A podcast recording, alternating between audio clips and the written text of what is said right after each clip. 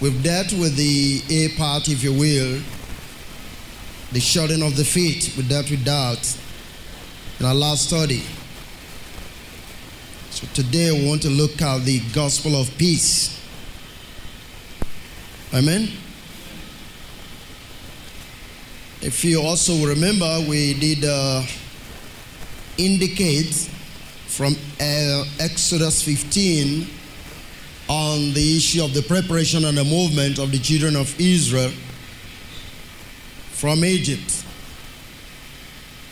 As they were to leave, the Lord instructed them to tie up their sandals. Now they were moving out of one realm to another realm, like I told you. Hallelujah. So, let us also understand, like we also said previously, when we talk about the gospel of peace, we're also talking about Christ as the Prince of Peace. Remember that? Okay. And when Paul said in Romans 1 16, I'm not ashamed of the gospel of Christ for the power of God unto salvation. We do know that 1 Corinthians 1:10 made us to understand that Christ is the power of God. Amen. So if we say, I'm not ashamed of the, of the gospel of Christ or the power of God, automatically we are talking about the life that flows through Christ as you begin to understand Him as the living word. Amen. So now, uh, tonight we're going to be looking at a few things in relation to that. Uh, so the first question I would like us to ask is Did Jesus say he came to bring peace on the earth? Because you're talking about the gospel of peace. If it's talking about the gospel of peace, then the question is Did Jesus come to bring peace on the earth? Let's look at Matthew 10, and then we'll look at verse number 34 and 35. What do you find there? Think not that I'm come to send peace on the earth. I came not to send peace, but a sword. That looks very contrary to his nature. Am I right? If he is the Prince of Peace and is the gospel of peace, and yet he's saying he didn't come to bring peace, it sounds contrary. But we need to understand what he's saying. Verse 35 says, For I am come to set a man at variance against his father, and the daughter against her mother, and the daughter in law against her mother in law. 36. And a man's foe shall be of his own household. Hallelujah. Let's also look at the book of Luke, chapter 12. Luke, chapter 12. And it says in Luke 12, 49. I am come to send fire on the earth. Hallelujah. I'm come to set fire on the earth. And what will I if it be already kindled? I came to set fire upon the earth. So what will I do if it's already burning? Now, but I want you to see this statement of Jesus in relation to who he is supposed to be. He is the Prince of Peace. Is the gospel of peace we're talking about. But here he tries saying, he came to set fire on the earth, and the fire is already burning, and there's nothing he can do about it. So the question is, where is the fire? Ordinarily, if you want to think about the way people think about fire in relation to the Word of God, where is any fire burning today? But I can tell you, fire is truly burning. Amen. Now look at verse 51. Suppose ye that I came to give peace on earth, I tell you, nay, but rather division. He's trying to explain what he said in Matthew chapter 20 and the Matthew chapter 10 we read before. Is that okay? I didn't come to send peace, I came to set division. 52 says, for, for when there shall be five in one house divided, three against two, and two against three. The father shall be divided against the son, and the son against the father, the mother against the daughter, and the daughter against the mother, the mother in law against the daughter in law, and the daughter in law against her mother in law. What a description! Hallelujah. Now it's amazing where we profess to be having, like it is recorded, the gospel of peace, and yet the Lord Himself, who is supposed to be the Lord of peace, is telling us He came to bring division. So, what is the understanding of this statement? Hallelujah. Are you there? Now, if you look at verse 34 of Matthew, which we read before, which says, Think not that I come to send peace on earth, I came not to send peace but a sword. If you look at it from what uh, Luke was writing, you get some explanation. But verse 34 is a little bit different in this sense. The Jews in their belief, they have the understanding that when Jesus, the Messiah, comes, He's going to send away the Romans. And then peace will begin to reign in the land. Prosperity will come, economy will boom, and things like that will happen because the Messiah they are looking for has come. And I was speaking to them, said, Do you think I came to bring peace? In other words, you have to understand something. If you truly accept my ways, you are going to find peace. But if you reject my way, the only thing you are going to find is a sword. But to the Jews first, actually because of their rejection of him, what a God was sought. Because all the sects within the Jewish religious system ended up fighting among themselves. If you remember, some of you were not around when I was teaching on Matthew 24. There was a lot of fighting and killing that took place. That was the sword which he sent. Then the number two sword was allowing the Roman soldiers, because of his still rejection, if you look at Matthew 23, so When I desire to clothe you or to cover you as a hen, remember that you rejected it. Therefore, your house is left to you all desolate. In other words, trouble is coming because you rejected me. So my presence works in both ways. Just like I talk about, you know, we talk about the two-edged sword. Remember that? Okay. So it cut both ways. You reject me, you get into trouble. You accept me, you get into peace. It's as simple as that. It's the same sword, but it's cut in both ways. Hallelujah. Are you there? Okay. So, what is meant by the sword here that he sent among them? The point is when you reject the offer of God in Christ, you incur trouble for yourself and you become self destruct. In other words, you will live out your life to the place of destruction for rejecting him. The Jews rejected him and they became self destruct. In other words, they, they produce what will lead to the destruction of the society because they rejected him. Are you getting the point? Hallelujah. Okay. Again, when he said he did not going to bring peace, I want you to understand that is a fact that Christ's gospel actually set division amongst household and men. This is so because of the variance in belief and decision to forsake the world whose lifestyle is opposed to the kingdom lifestyle. Remember what he said. I came to set division. Amen. So where is the division coming from? Oh, sorry, I shifted it again. All right. Division is coming from the fact that your belief is now becoming different from my belief. And what creates harmony amongst people is one mind and one spirit and one tongue. Do you understand that? Now you come, you know, ordinarily if you watch it today, you're going to see that in some household who even claim to be Christians, some may be Baptists and others are Pentecostals and they don't agree. Have you noticed that? Go. And that's exactly what he's talking about. Through believing Christ will produce harmony. But if you believe him religiously, there's always going to be division. And again, if you come to a family, for instance, that maybe you are the only one that becomes a Christian in that family, then you know what that means. Automatically, there can never be agreement between you and your parents.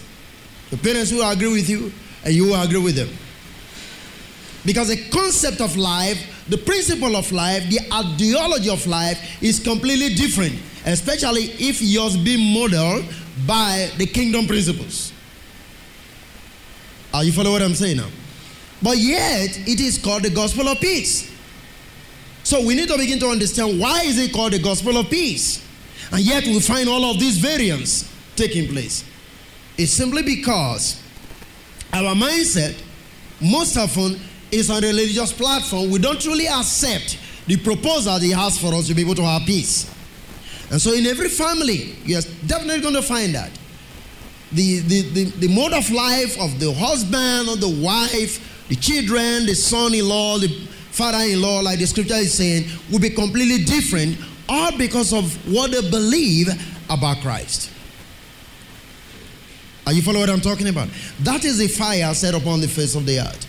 If you study your family very well, you are going to see precisely that this scripture is playing out.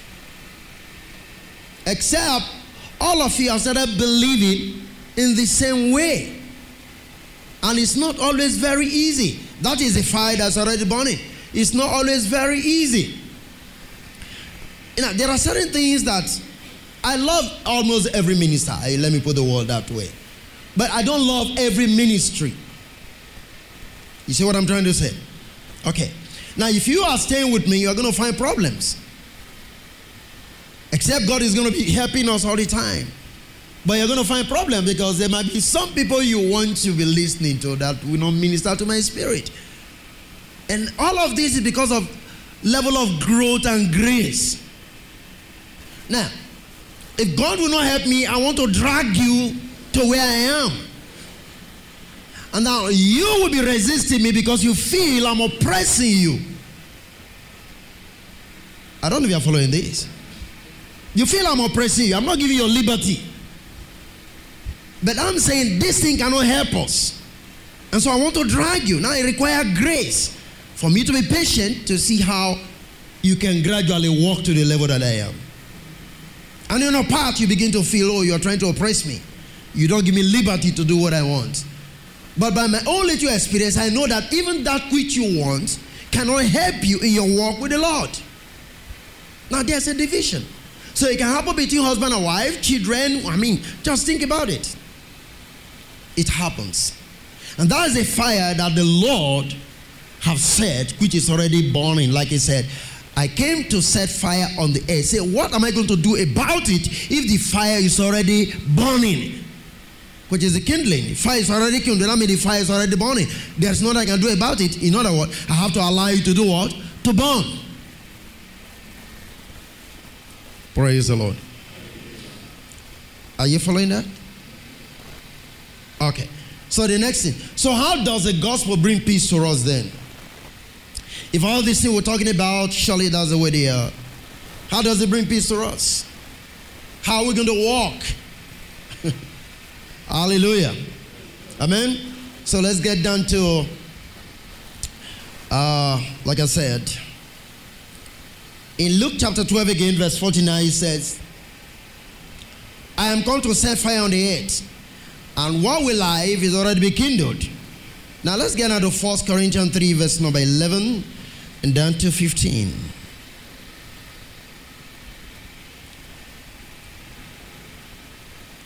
1 Corinthians 3 11 to 15. Uh, 11 to, let's see where we're going to stop there. Let's 11, 11 to 13 is okay. And he said, For other foundation can no man lay than that laid, which is Jesus Christ. Now, if any man build upon this foundation gold, silver, precious stone, wood, hay, stubble, every man's work shall be made manifest. For the day shall declare it, because it shall be revealed by what? By fire. And the fire shall try every man's work of what sort it is. Hallelujah. Let me say something on that first. It is true that we are all believers. Understand what he's saying here? This scripture is not talking to unbelievers, it's talking to believers in the faith. Hallelujah. Now, he's talking about the works that you are carrying on, the things that you are doing, your, your mode of worship, your style of worship, your belief system. So, what he's trying to say here is if you look at it very critically, he used specific things to describe the state of your worship or belief. There's a state of the gold dimension of belief and worship, the silver dimension, the precious stone dimension, the wood, the hair, the stuff. Now, if you watch gold, silver, and precious stones, fire doesn't destroy them, fire purifies them, makes them better. Are you listening to me? If you apply fire to gold, it gets better. For you to really get pure gold, it must go through fire. Are you there? Good. But if you look at the three other things, fire destroy them wood, hay, and stubble. If our stubble is worse off, that one, you know, just like kerosene, hay, almost the same thing. Wood probably could take some time to burn. That means all your system of worship is classified into three dimensions by, by the use of these elements. You can be a worshiper in the dimension of gold. You can be a worshiper in the dimension of silver. And then you can be a worshiper in the dimension of precious stones. Again, you can be a worshiper in the dimension of wood or hair or stubble. In other words, if you fall into the last three categories, your works amounts to nothing on the final analysis. Now, these three last categories is similar to what he said on the last day. So we said to me, Lord, we cast out devils in your name. Remember that? And we said, Go away from me, ye workers of iniquity. Now, the man who builds on gold has the same divine nature of Christ or God. He's working in the lifestyle and the divine nature of Christ, which is a purified nature, as the case may be. Hallelujah. So, this is what we need to understand. It's not enough, for instance, to say what I believe. It's not enough. It's not enough to say I'm doing ministry. It's not enough. One of the reasons I don't like certain ministries, I've always explained to people, I don't like ministry that keeps you bound. A ministry that doesn't make you become who you are supposed to be, I don't subscribe to it no matter the amount of miracles the person performs. Because we are not meant to make people look cheap, we are meant to raise the Christ and the life of God in their lives. That is what ministry is all about. See, Paul will say that Christ may be formed in you. I had an experience two days ago. Somebody came in here, that man that came with Chief, I don't know, walked in here, and then they called me out. I was greeting them, and I shook the man, and he said, He's coming around here to get some plot of land to build. I said, Praise the Lord. That means you're staying close to the house of God. He said, Oh, no. I believe that God is in me. Wherever I am, wherever I go, God is with me. Man, these are the people I can identify with. That alone tells me the lifestyle, the class of person, the understanding he knows about God. It tells me the level of growth he has attained to in God. He said, No, wherever I am, God is with me. When I'm driving in my car, anywhere I am, God is with me. That is the reality. Such a man, you can't toss him to and fro. Such a man, you can't use even miracles to cheat him. No, no, no, no, no. He knows exactly who he is. It was not easy for me to find out who your pastor was. But whoever the man is, I give thanks for, his, for, for what he has done in the life of that individual. I wish all believers can think about that. I wish all believers can understand that. Praise the Lord.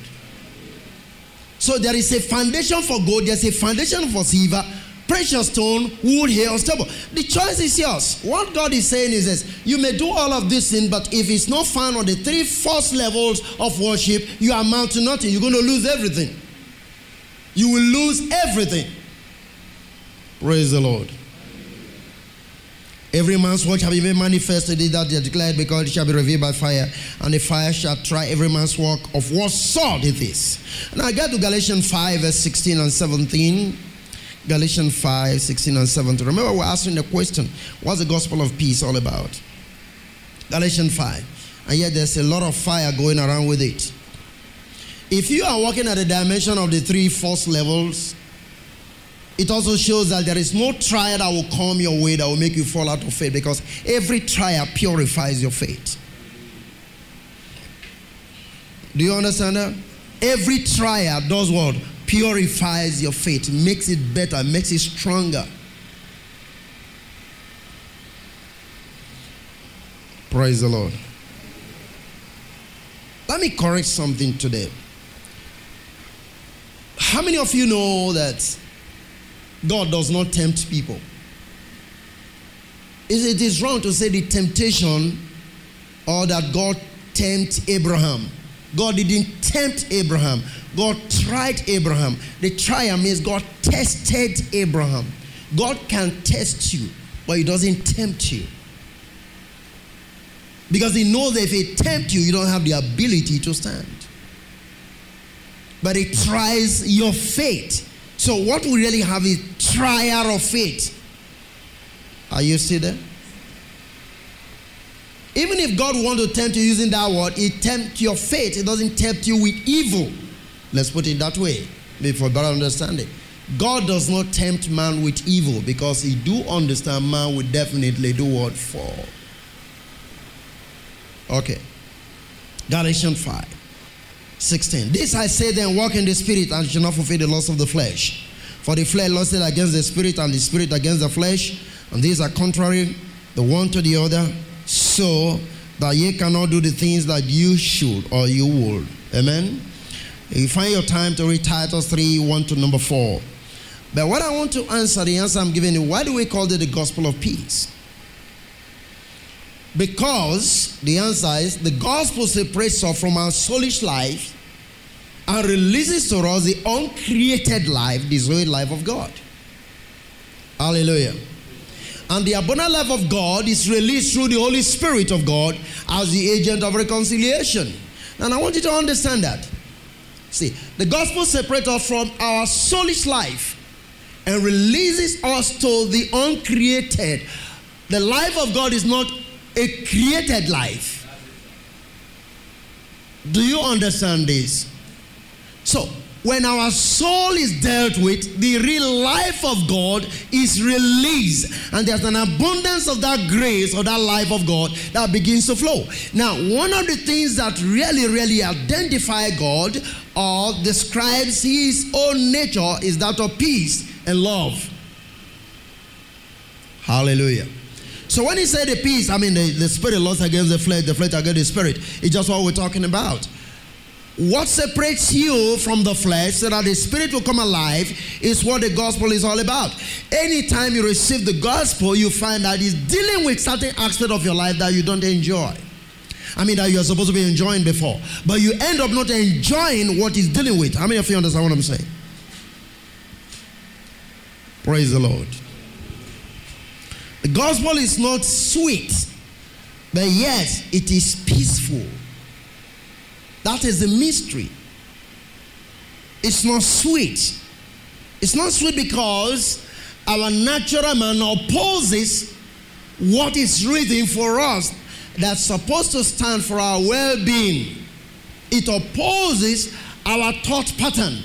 It opposes the life we want to live. Everybody has a life he or she really wants to live.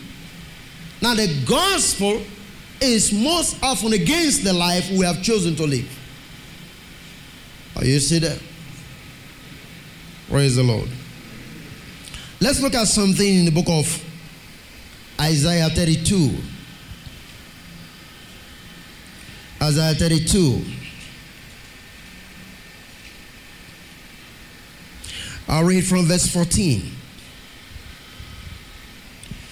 Because the palace shall be forsaken, the multitude of the city shall be left, the fort and the tower shall be for dance forever, a joy of white ass and a pasture of flocks. until. In other words, listen, if you look at verse 14, it is describing a confused state, a state of devastation, a state where all manner of things are invading the city. If you know that we ought to be the city of God, individually and collectively as the church, is describing a state where even now, if you look at when you talk about the joy of wild asses, talking about beasts operating in that system. Amen? Are you there with me? Everything is falling down. There is confusion. There is not what you want to describe or enjoy, as the case may be. He said, The state will remain that way until something happens. Look at verse 15. Until the Spirit be poured upon us from on high, and the wilderness be counted for what? For a fruitful field. And the fruitful will be counted for what? For a forest. Then judgment shall dwell in the wilderness, and righteousness remain a fruitful field, and the work of righteousness shall be what? Peace, and the effect of righteousness, quietness, and assurance forever. And my people shall dwell in what? A peaceable habitation, and in short dwellings, and in quiet what? Resting places. When it shall hail coming down on the forest, and the city shall be low in a low place. Praise the living God. Blessed are ye that sow beside our waters, that send forth feed at the feet of the ox and the ox. In other words, feet of the ox and the ox have to do with business, as the case may be. So you sow beside still water, you're talking about a place where everything you sow will take root. Are you are you going following this now? But he's saying there is to be a devastation, a confused state until the Holy Spirit be poured out. Hallelujah. Now, you need to watch what Jesus said about his word. The words that I speak unto you, they're what? They are life and spirit. A minister was saying something a few days ago on TV, and he said the truth. Kenneth Hagin, for those of you who know him, made a statement sometime in his lifetime. Say, we stay with the word. Those who did not stay with the word, they've come and gone, but we're still here. Amen? That's why I keep on emphasizing to you. If the world was framed by the word of God, and the world is being sustained by the word of God, I don't see anything else you're looking for outside of the world. Because your life and your substance definitely is tied to the word. The word is God's life Himself. I believe in miracles.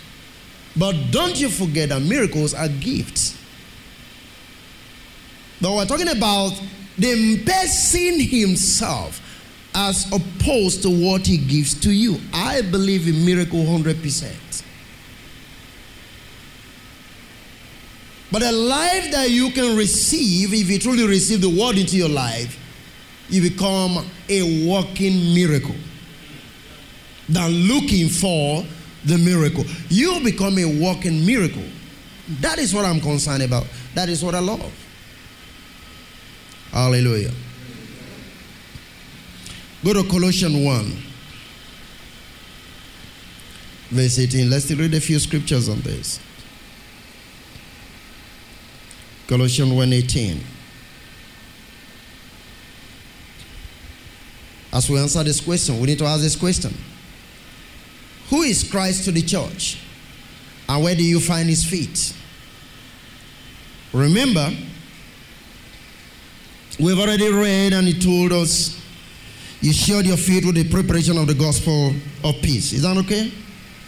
Is that okay? All right. So, who is Christ Amen. And where do you find his feet? Now, Colossians 1, let's look at 18. And he, which is Christ, is the head of the body, the church, who is the beginning, the firstborn from the dead, that in all things he might have what? The preeminence. Now, you can also take time to read your Ephesians 1 18 to 23. Now go to Ephesians, I mean Isaiah 52, verse number 7. But don't you forget that.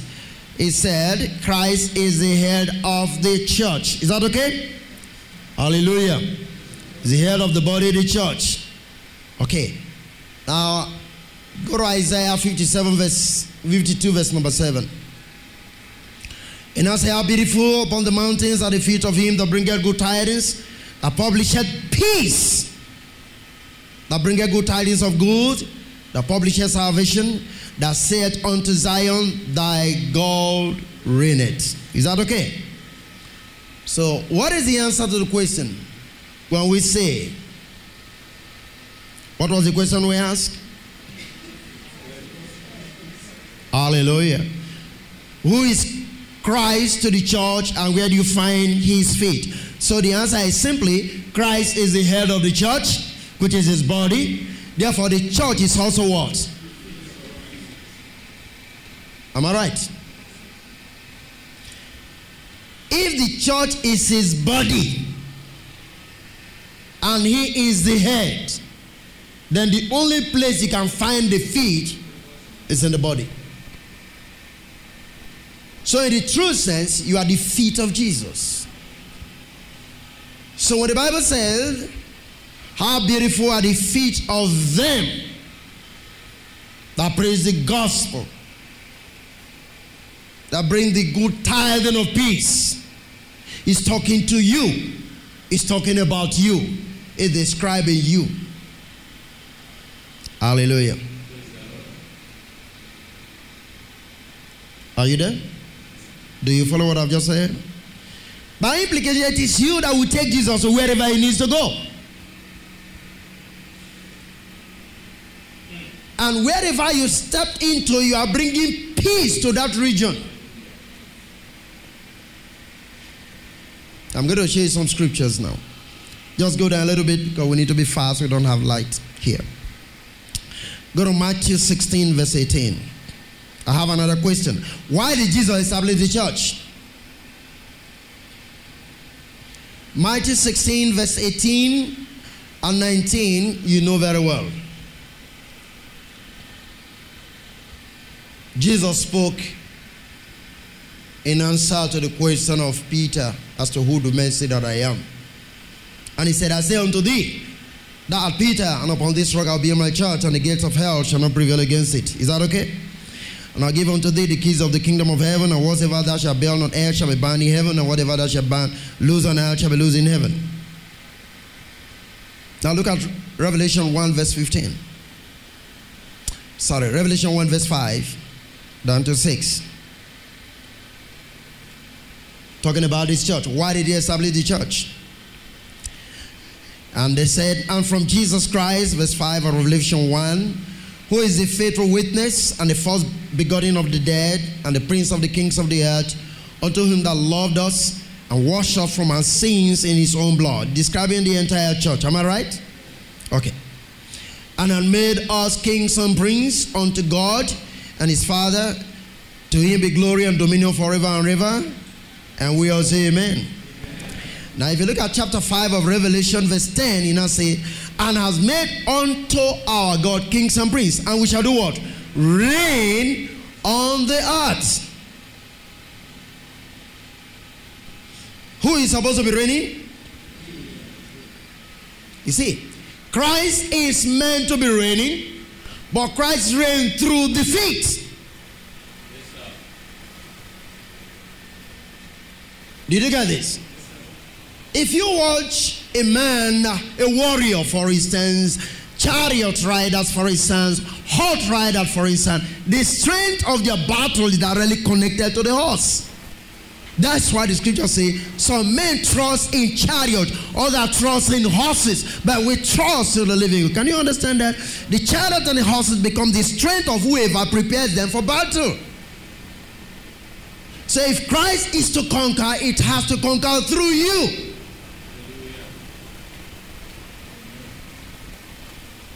Are you following this now?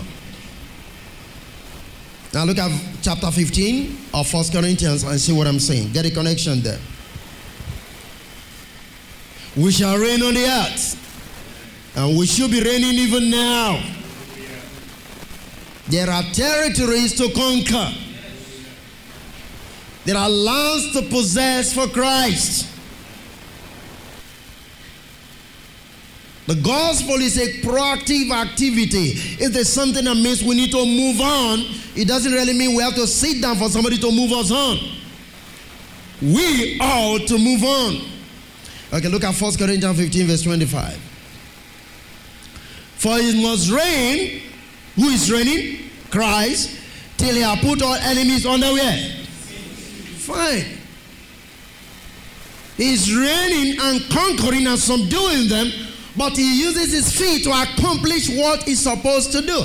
For instance, if there is a drunkard somewhere, how do you think Christ is going to be going to minister to the drunkard? It's not all the time angels have to visit drunkards. Somebody have to talk to the drunkard. Are you following what I'm talking about? Now, when, when somebody goes to talk to a drunkard and the person repents, there is a conquering that's taking place in the soul of that individual, meaning Christ have invaded that land. So, how did he invade the land? He went through his feet. Hallelujah. And he said, The last enemy that shall be destroyed is what? Is dead. For I put all things under his feet. But when he said other things, I put under him, it is manifest that is expected, exempted, quitted, put all things under him. Is that okay? All right. So I say, Christ brought his church, his body into being to have dominion over all that God created to rule and reign. Hence, the enemy must be brought under what? On the feet. Can we look at the book of Romans, chapter 16, verse 20? The Bible says, God shall bruise Satan under your feet shortly. Did you get that?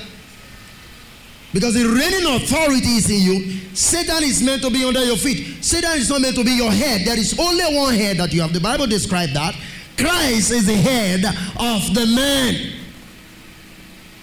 Christ can't rule. I mean, the devil can't rule over you because you don't have two heads. You have one head, and that is Christ. So the level of authority of submission you have towards the head determines the level of dominion you will have upon the face of the earth. You know, it's funny sometimes when people sing, All power, all power belong. Have you heard that song before? But they leave such meeting place and see the devil reigning again. I don't know what they mean by the song they just finished singing now.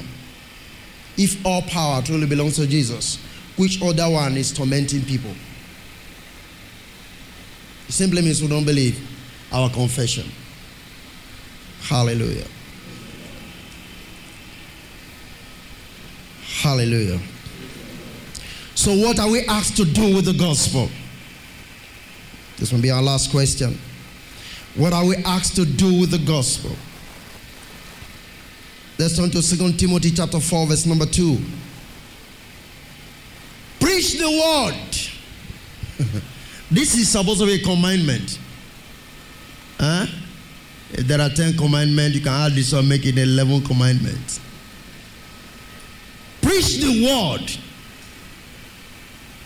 Be instant in season and out of season. Reprove, rebuke, exhort with all long suffering and doctrine. If you can get that for me, message translation quickly. Try. Let's see if you can get that. Hallelujah. Did you get that? Preach the word. Be instant in season out of season, reprove, rebuke, exhort with all long suffering and doctrine. What is he saying? So proclaim the message with intensity. Keep on your watch. Challenge, warn, and urge your people. Don't ever quit. Just keep simple.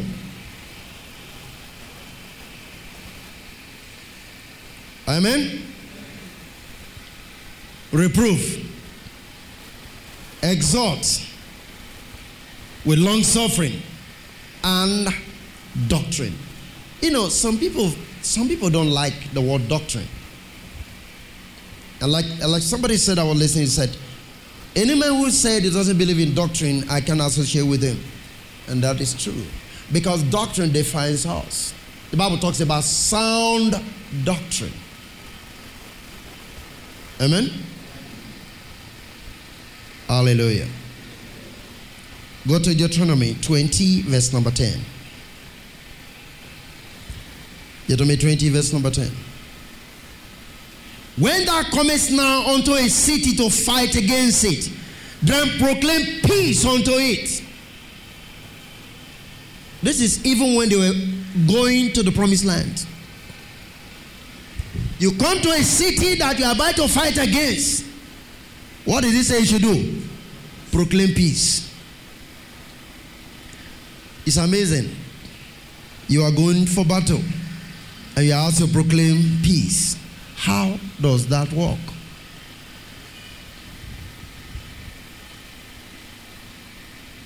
Just go to Luke 10, verse 5, then I will explain. Luke 10, verse 5.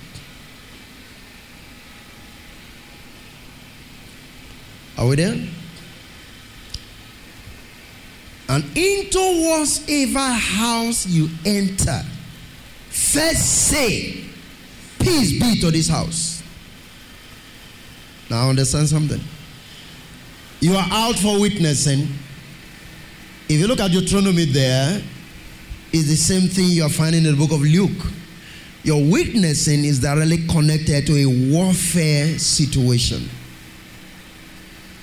Can you remember what Jesus said? No man eh, enter into another man's house Say, bind the strong man of that house. I don't know if you remember that. Okay. That means you are entering into another man's territory. So it's the same thing as going into warfare. But what are you trying to do? You want to possess our land for your own king. Because you are an emissary from another kingdom. Are you following this? Now, what it really means when you say proclaim peace here, you are inviting them to come to a truce with God. That they be no longer rebels anymore through ignorance. When you are saying peace, you are bringing the life of God to them. You are trying to invite them to come to a place of reconciliation with God so that there will be no war between them and God Himself. In other words, you are more or less an ambassador Hallelujah.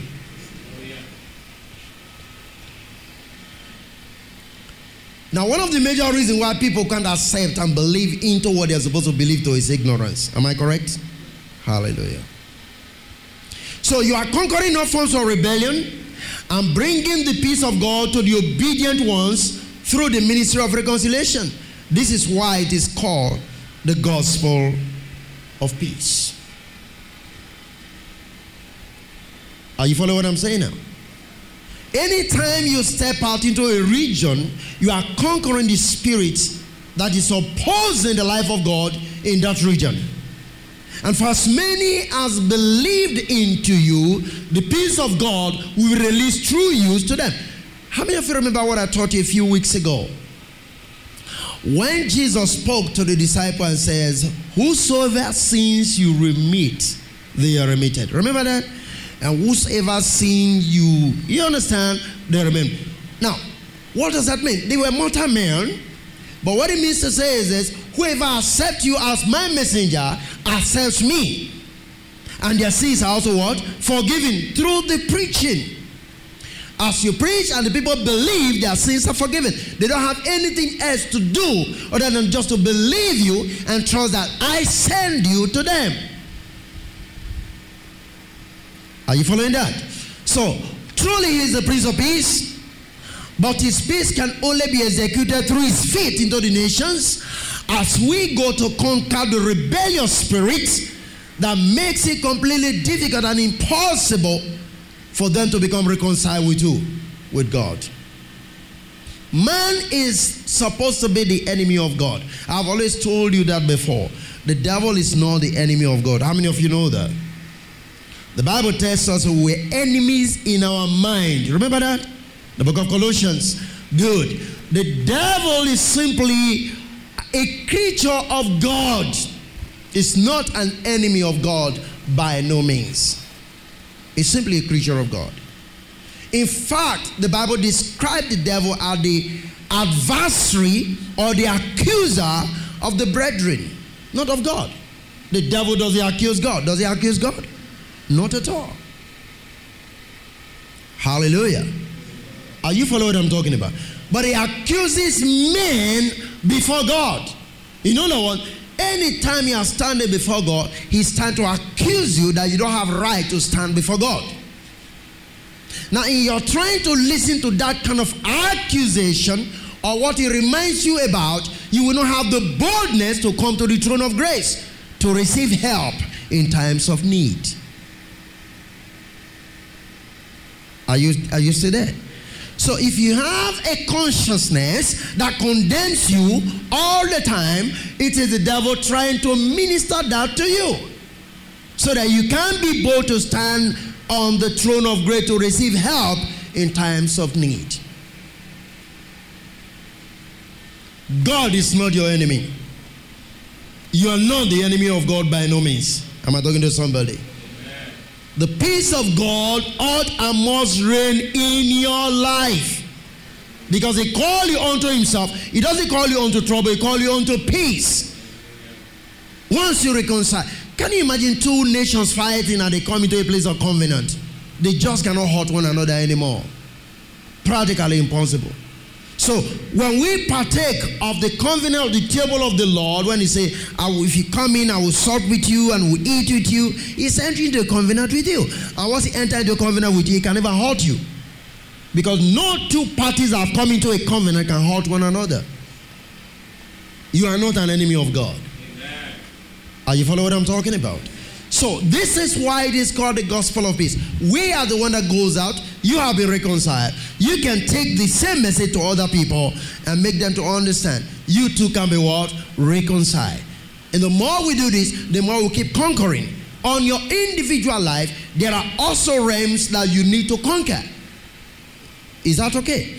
Because there are some things that are ruling in your life right now that you need to overcome. You need to have some ability to be able to overcome them. That is also part of the reigning and ruling of the Christ through you. Because he also needs to possess you.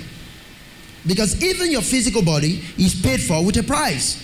When we talk about the earnest of the Spirit, it's a, a deposit of that which is bought already but have not been claimed or collected. Showing that our physical body also need a place of redemption.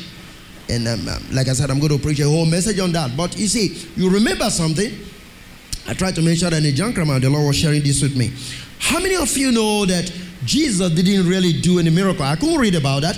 Jesus didn't do a miracle 40 days when he walked on the air after resurrection. Have you noticed that? The Bible only told us he was just preaching about the kingdom of God and telling them, but there was no single record of a miracle he did after resurrection. Why? Because if he has raised any man, that man will never die again. And the time for that kind of life was not yet then. So he will do a miracle. That tells me there is a time and a season for everything in our lives. We're going to speak fully on that. The Lord was sharing that with me while I was in River State. We're going to share fully on that so that we can understand how to walk in our life and in our seasons that God has ordained for us. And you find that He could not repeat what He did on the other side of the cross on this side. Because the things He did, they cannot cross over to this side. This is a different life entirely. Could not repeat them. So when you get out of the world, there are things you can never repeat anymore. when you partake of His resurrection life. Am I talking to somebody? I don't want to preach. That's a different message entirely. Is that okay? But we're talking about the gospel of peace. I get tempted to see, speak on something. Do you know that Jesus repented? And we're going to talk fully on that. Jesus was not a sinner, but the Bible said he was baptized, baptism of repentance. How many of you remember that? You read that? Why did he go to John? He was baptized for repentance. What did he repent of? He repented of religious activities. Because he grew up as a Jewish person going to the temple. But that order must also change. So there is a growth process in your life that you can't go back to the things you were doing before. Or the things that were so exciting, even in religion, you can't continue with them. That's why it's difficult for some of us to really listen to everybody. Because there are things we need to repent from. Even in Christianity, you still need to repent.